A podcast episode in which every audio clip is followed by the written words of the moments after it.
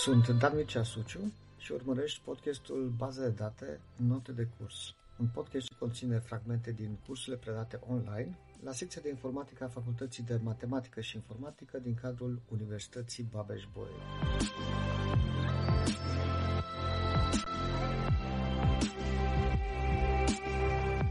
De tranzacții. Ce reprezintă o tranzacție? Nimic altceva decât o secvență de mai multe instrucțiuni, o secvență de mai multe operații, dacă vreți, care împreună sunt privite ca o singură funcție uh, logică. Împreună sunt privite ca, un, uh, ca o singură operație în sine. Chiar dacă e compusă din mai mulți pași, din mai multe operații în interior, uh, din exterior, pentru un utilizator obișnuit, ar trebui ca acea tranzacție să fie privită ca și o operație de sine stătătoare.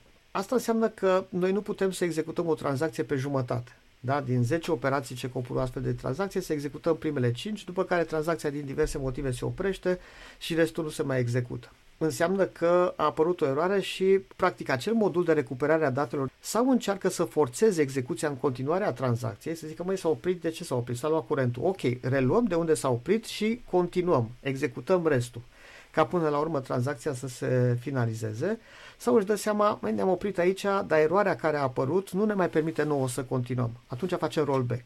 Toate modificările pe care le-am făcut până acum le refacem ca și cum tranzacția noastră nu s-ar fi executat. Da? Nu există uh, execuția unei tranzacții pe jumătate. Uh, și o altă proprietate, o să vedem noi niște proprietăți ale tranzacțiilor, o altă proprietate foarte importantă este aceea că tranzacția lasă bază de date într-o stare consistentă. Da? Chiar dacă la mijloc, după cum vedeți în imagine, baza de date s-ar putea să fie inconsistentă, dar până tranzacția se finalizează, după finalizarea tranzacției, baza de date din nou ajunge într-o stare consistentă. Asta e important.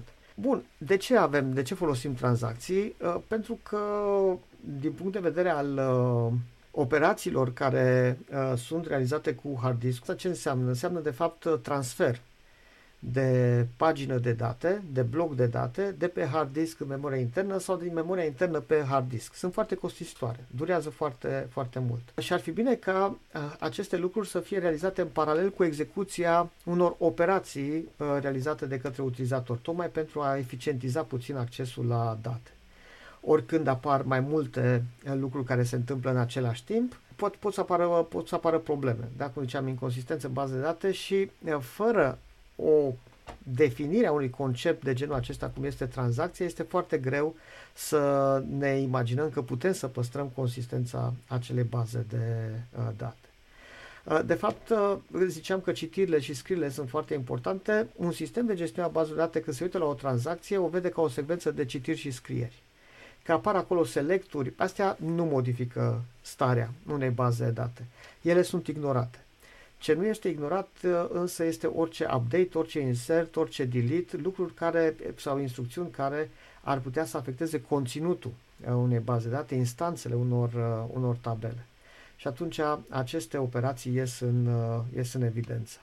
Aici am dat o listă a principalelor instrucțiuni care se uh, execută într-o tranzacție. Avem evident un begin transaction, Asta e instrucțiunea care spune tot ce urmează de aici încolo face parte din aceeași tranzacție. Toate operațiile de aici, priviți-le ca operații care aparțin aceleași uh, tranzacții. Sunt read-uri, write-uri, da? Uh, modificări pe, pe baza citiri de informații și modificări pe baza de date. Și mai avem end transaction. End transaction ne spune că uh, tranzacția s-a finalizat, s-a terminat. Da? Dar nu ne spune cum. Da? End ne spune doar că tranzacția s-a terminat, poate să fie sau o terminare cu succes, Adică tot ceea ce a vrut tranzacția să modifice în bază de date este modificat în bază de date sau a eșuat. Și atunci noi am refăcut contextul și nu mai este niciun efect pe care l-ar fi putut genera tranzacția în baza noastră de, de date. Uh, mai avem commit transaction, abort transaction. Commit spune vrem să se aplice toate modificările tranzacției pe bază de date. Abort spune opriți tranzacția. Și în fine mai avem două uh, alte comenzi, uh, sau mă rog, instrucțiuni, operații, dacă vreți, care se execută, undo și redo. Și uh, acest undo și redo, de obicei, uh, nu le executăm noi. De mână nu o să avem nicio tranzacție în care noi o să folosim instrucțiunea undo sau instrucțiunea redo. Ci uh, sunt niște operații interne în sistemul de gestiune a bazelor de date care sunt apelate doar atunci când uh, trebuie recuperate date. Aici am pus și o diagramă de stări ca să vedeți prin ce stări poate să treacă o tranzacție. Din momentul în care începe, da, aici este activă și tot apar read, write read, write read, write și după aceea până când ea se finalizează, ea se termină, da, poate să fie în starea committed, adică tot ceea ce trebuia să modifice se regăsește în baza de date, sau aborted, tot ceea ce are apucat să modifice este făcut uh, a rollback și a dispărut din baza de date și baza de date a rămas în starea în care se afla înainte să executăm acea uh, tranzacție. Spuneam că orice tranzacție trebuie să aibă uh, niște proprietăți. Proprietățile astea în uh, comunitatea bazelor de date se numesc proprietăți acid. Foarte des o să auziți despre acid atunci când se vorbește despre baze de date relaționale. Dar este un set de reguli, un set de proprietăți pe care trebuie să le respecte orice tranzacție ca noi să ne asigurăm că baza de date rămâne consistentă. Și acid ăsta, evident, este un acronim, fiecare literă de acolo reprezintă o proprietate. A vine de la atomicitate și am pus acolo în paranteză totul sau nimic. Adică sau se execută toate operațiile unei tranzacții sau niciuna, sau, sau nimic. Ce vine de la consistență, am tot povestit până acum despre consistență, adică constrângerile de integritate trebuie să fie uh, păstrate în continuare. Cheile primare, n-am voie să am în baza de date mai multe registrări care au aceeași valoare pentru o cheie primară.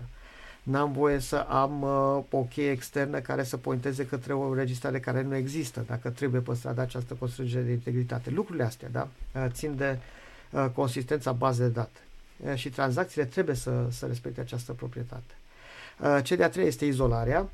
Asta înseamnă că e un fel de independență uh, pentru programator, pentru utilizator. Eu, atunci când scriu o tranzacție, n-ar trebui să mă gândesc oare cu cine uh, ar putea să intre în conflict tranzacția pe care o scriu eu. Eu o scriu așa cum ar scrie un program, ca și cum el s-ar uh, executa uh, de sine stătător, fără nicio altă tranzacție în paralel, da? în izolare, izolat, într-un mod izolat. Și în fine, ultima este durabilitatea.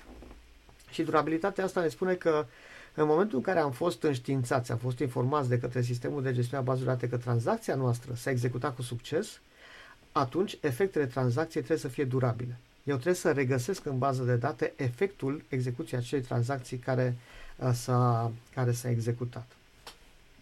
Și le mai detaliez puțin aici uh, pentru fiecare proprietate în parte. La atomicitate, da, asta vă spuneam că totul sau nimic. Sau se execută toate operațiile sau, uh, sau niciuna. Ori o tranzacție poate să eșueze în timpul execuției din mai multe motive. Cel mai frecvent motiv este suntem noi, pentru că am scris-o prost. Și uh, în momentul în care executăm, vedem că la un moment dat a dat o eroare, a crashat și a, a apărut o problemă. Dar se poate întâmpla și din motive externe, evident. Ei, în momentul în care o astfel de tranzacție își oprește execuția la mijloc, noi trebuie să avem mecanisme prin care să refacem uh, contextul. Implicit, toate operațiile uh, principale din SQL sunt atomice. Uh, delete-ul, insert-ul, update-ul. Da? Uh, sunt atomice. De ce? Sunt atomice pentru că uh, dacă eu execut un update și apare o eroare, nu rămân uh, înregistrările care au apucat să fie actualizate nu rămân așa actualizate în baza de date și dacă acolo s-a oprit, da, am actualizat 100, mai trebuia încă 100, dar a apărut o eroare între timp și rămâne așa. Se reface contextul de dinainte execuția acelui update. La fel și la delete, dacă vreau să șterg un milion de registrări și la 999.999 apare o eroare, tot ceea ce s-a șters până atunci trebuie să se readucă în baza de date și să, să rămână acolo. Pentru că acea operație, acel delete, a eșuat. Da? Nu, nu se poate opri la, la mijloc. De e foarte importantă această atomicitate. Da? Și în consecință e foarte important acel modul de recuperare a datelor care să fie capabil să refacă contextul. Uh, odată ce o tranzacție a apucat să modifice anumite, anumite lucruri. În fine, consistența, aici aș vrea să, să specific foarte, un lucru foarte important. Sistemul de gestiune a bazelor de date este responsabil cu păstrarea consistenței baze, bazei de date, dar uh, el nu știe ce am vrut să scriem noi acolo. Adică noi putem să scriem programe proaste. Nu este bulletproof acel, uh, acel modul de păstrare a consistenței. El se uită la chei străine, la chei primare, la uh, fel de fel de alte reguli pe care trebuie să le, uh, să le păstreze, dar logica după care noi am făcut acele modificări nu intră responsabilitatea acelui sistem de gestiune a bazelor date sau acelui modul. De aceea am scris aici această ultimă informație, care pare să fie evidentă, însă uh, nu întotdeauna este așa. Baza noastră rămâne, de date rămâne într-o stare consistentă dacă tranzacțiile pe care le-am scris noi sunt programe corecte. Dacă din perspectiva business-ului, a logicii, uh, datelor care sunt stocate acolo, ce am schimbat noi este corect, atunci și în bază de date rămâne corect după ce sunt uh, executate tranzacțiile noastre. Dacă nu am scris programe corecte, nu avem cum să ne așteptăm că sistemul de gestiune a bază de date se prinde de, de lucrul ăsta. El are grijă doar de acele constrângeri de uh, integritate. Uh, izolarea, uh, ideea este așa, uh, în momentul în care tranzacția mea se execută în paralel cu o altă tranzacție scrisă de un alt programator, pe aceleași date, pe aceeași bază de date, efectul asupra bazei de date trebuie să fie identic cu execuția serială a lor. Adică dacă T1 și T2, două tranzacții, se execută în același timp, după ce ele își termină execuția, când mă uit în bază de date, trebuie să fie sau efectul execuției lui T1 se termină după care T2 se termină, sau efectul execuției T2 se termină după care T1 se termină. Adică trebuie să simuleze o, cumva o execuție serială. Ele se execută în același timp, dar n-ar trebui să am în baza de date o amestecătură acolo, da? ci trebuie să fie întotdeauna ceva care să poată să fie determinat dintr-o execuție serială, dintr-o execuție secvențială a tranzacțiilor mele. Și iarăși aici o bună parte din responsabilitate o are sistemul de gestiune de, de baze de date. Și în fine, durabilitatea. Aici, odată ce eu sunt înștiințat că tranzacția mea s-a executat cu succes, așa trebuie să fie. Faptul că ea s-a executat cu succes, dar modificările au rămas doar în memoria internă, după aia s-a luat curentul și s-a pierdut tot, n-ar trebui să mă mai intereseze pe mine, acel SGBD trebuie să fie capabil să determine lucrul ăsta și să refacă toate acele operații ca eu, când reaccesez baza de date, să-mi văd modificările mele. Da? E, e important. Mi s-a spus că uh, am șters un milion de înregistrări, mi s-a spus operația să termina cu succes, nu știu, a apărut o ceva, că repunesc uh, uh, baza de date, văd că în continuare milionul ăla de înregistrări e acolo. Nu ar trebui să fie așa. Da? E clar că ceva uh, nu, nu funcționează bine. Da? Sunt uh, uh, patru anomalii care pot să apară în execuția concurentă a mai multor tranzacții. Prima anomalie se numește dirty reads, da? Uh, dirty reads sau uh, reading uncommitted data, da? Și să vedem care e, care e problema. Uh, T1 l-a modificat pe A, l-a citit, l-a modificat, după care T2 îl citește pe A și l-a modificat și dă commit, că ăsta vine de la commit. După care T1 își continuă execuția, mă rog, pe alte, pe B, dar apare acest A mare. A mare ăsta este abort, adică se termină fără succes. A apărut o problemă în execuția acelei tranzacții. În momentul în care apare acest abort, ce se întâmplă? Se face uh, rollback adică se face undo. Și în momentul acela, valoarea lui A mare revine la valoarea pe care A mare l-avea înainte să le executăm pe T1. Unde apare dirty read Aici, la T2. Practic, T2 a citit ceva ce nu este ok.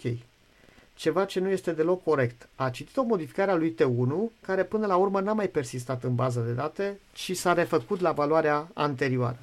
Deci ceea ce a citit T2 a fost odată alterată, odată inconsistentă și a folosit-o și uite, T2 s-a terminat cu succes. S-a terminat cu succes ca uh, execuția instrucțiunilor sale, dar de fapt valoarea pe care el a salvat-o în bază de date a fost o valoare uh, greșită. Da? Și după aceea T1 uh, a, a refăcut valoarea lui, lui A. Da? Asta este una dintre anomalii. De ce e anomalie? Pentru că eu, ca utilizator al lui T2, dacă l-am executat pe T2 și uh, sistemul de gestiune a bazelor de date îmi zice tranzacția ta s-a executat cu succes, eu mă aștept să mă duc în bază de date, să, să, să dau un select și să văd modificarea care apare. Și când văd, nu s-a făcut nicio modificare. De ce? Pentru că între timp s-a făcut undo pentru T1 și s-a suprascris cu valoarea de dinainte execuției lui uh, T1. Nu este respectată proprietatea de durabilitate, da? nu este o tranzacție durabilă. Deci e o problemă. O a doua anomalie e așa numită unrepeatable reads. Da? Uh, prima anomalie vedeți că apare într-un conflict de uh, scriere-citire, adică o tranzacție modifică, o altă tranzacție citește aceeași dată. Aici, repeatable reads este un conflict între uh, faptul că o tranzacție citește și după aceea uh, ce a citit tranzacția respectivă este modificat de către o altă tranzacție. Și observați aici, T1 are două read consecutive. Nu știu de ce le are, dar din anumite motive probabil că Uh, uh, mă rog, așa a fost construit codul, deci are, citește aceeași, uh, aceeași dată de două ori. Problema e că între timp a fost o altă tranzacție care a modificat data respectivă. De asta se numește repeatable reads, pentru că când citesc a doua oară, deși eu n-am făcut nicio modificare, valoarea acelui obiect este diferită față de valoarea obiectului uh, la citirea anterioară. Da? Există o diferență de valori, chiar dacă eu n-am modificat nimic. S-a modificat așa, din, uh, din exterior, ceea ce iarăși nu este uh, ok, da? nu este consistent. Și mai este uh, cea de-a treia anomalie, se numește blind writes, și aici e un conflict de citire-citire, WW, sau mă rog, să-i mai zice și overwriting uncommitted data. Uh, și este ceea ce s-a întâmplat în exemplul nostru anterior, cu operarea uh, pe cele două conturi. Uh, T1 modifică un obiect pe care după aceea modifică T2, dar tot T2 este cel care modifică cel de-al doilea obiect și după aceea îl modifică T1. Cumva, după ce se execută aceste două uh, tranzacții, T1 și T2, au rămâne cu ce a zis T2, B-ul rămâne cu ce a zis T1 foarte probabil că rezultatul nu este unul consistent, nu este unul corect. Vă spuneam că sunt patru anomalii, aici v-am dat exemple doar de trei, mai este încă o anomalie care nu apare pe slide, se numește Phantom Read, da? citirea fantomă. Și uh, apare în, uh, în felul următor. Uh, imaginați-vă că ați dat un select pe tabela Students cu toți studenții care fac parte din grupa 221. Și efectul execuției acelui select este o, o tabelă care conține 25 de registrări, să zicem. Imediat după, o altă tranzacție scrisă de altcineva adaugă un nou student în grupa 221. Dacă dăm un alt select, imediat o să observăm că în loc de 25 de studenți sunt 26.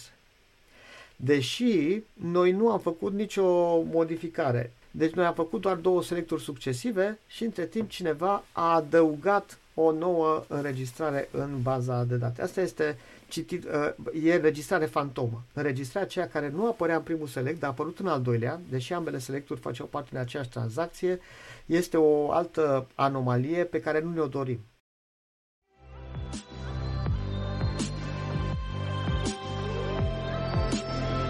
Ai urmărit un episod din Baza de date Note de curs, un podcast semnat Dan Mircea Suciu. Acest podcast poate fi vizionat pe YouTube sau ascultat pe Spotify, Apple Podcasts sau Google Podcasts. Abonează-te pentru a asculta și episoadele următoare.